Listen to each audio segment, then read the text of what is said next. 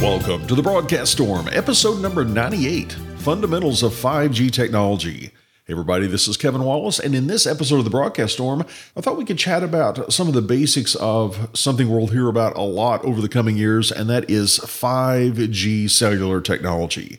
Now, on our smartphones today, it's super common to have 4G LTE, and before that we had 3G, where the G stands for generation. Well, on the horizon, if you don't already have it, is the fifth generation of cellular technology. So it's going to be called 5G.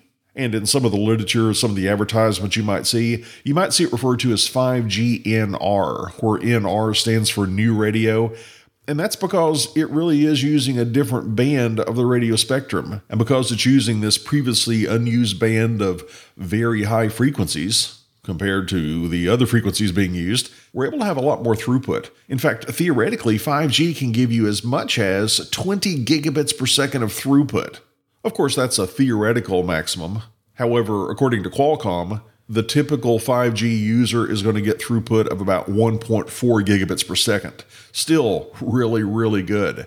And Cisco CEO Chuck Robbins says that Cisco expects over 400 million 5G customers by the year 2022. And besides just having a lot more throughput than previous generations of cellular technology, the latency is really, really low. You've got a theoretical latency that can get as low as about one millisecond, which is huge when it comes to things like self driving vehicles. Imagine that you're driving your vehicle down the road and somebody pulls out in front of you and you have to make a split second decision. It's in those times that milliseconds count. And with 5G technology, we've got really, really low latency. So, again, think about a self driving car that has to talk to the cloud to make a sudden decision. Well, it's going to be able to do that a lot more effectively using 5G technology.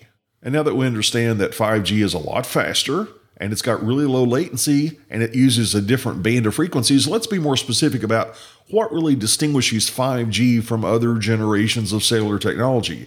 First of all, I said we're using a new radio, that's what the NR stood for. Well, specifically, 5G uses millimeter waves, typically in the range of 30 through 300 gigahertz. And when we say millimeter waves, we're talking about the wavelength being in terms of millimeters. The formula from physics is the wavelength or the lambda of a waveform equals the speed of the wave in a particular medium like air or vacuum divided by the frequency. So as the frequency goes up, the wavelength gets smaller down to the millimeter scale. And by having such high frequencies, we're able to squeeze more data in our transmissions. But there's a challenge with higher frequencies. For example, have you ever seen a submarine movie where the, the sub gets just a little bit below the surface and it deploys what they call the ULF antenna? That's the ultra low frequency antenna so that they can communicate via radio. Well, the reason they're using ultra low frequency is because the wave has to go through some ocean water and high frequencies would be absorbed. So they deploy this big long antenna behind the sub and it's able to send at a very low frequency and fairly low throughput their radio message. But now that we're talking about using really high frequencies with wavelengths on the scale of millimeters, that means that these waveforms are going to be absorbed really easily, like going through an office wall or just going through air over longer distances. This means that the existing cell towers aren't going to be able to implement 5G and give us the coverage we want. You see, it wasn't that big of a deal to go from 3G to 4G because you could essentially use the same towers. You were using basically the same frequency bands, and the coverage areas were basically the same. But with 5G, instead of just having existing towers fitted with a new radio, we're going to have to have lots and lots of base stations clustered very tightly. You might have base stations mounted on light poles in cities instead of just one big cell tower on top of a building and the way your device receives the 5G signal from a 5G base station might not be direct line of sight. It might be bouncing off other buildings or bouncing off a file cabinet in your office. And your 5G device is going to be seeing lots of different signals coming into it, bouncing off different surfaces. But it's going to be able to use something called beam tracking and select the best signal. And there's lots of different conversations that the base station is trying to keep track of as well.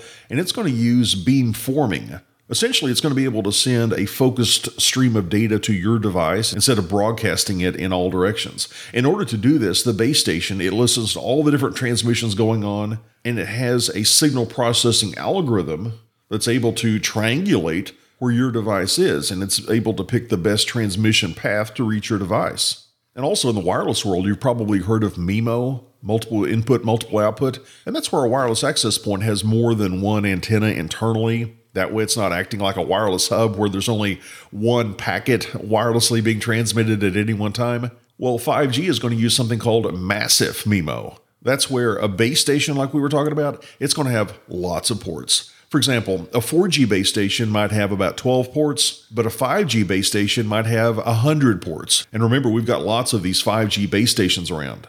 And something else that's kind of unique about 5G is it's able to do full duplex, and that's no great feat. Full duplex, we know, means we can transmit and receive at the same time.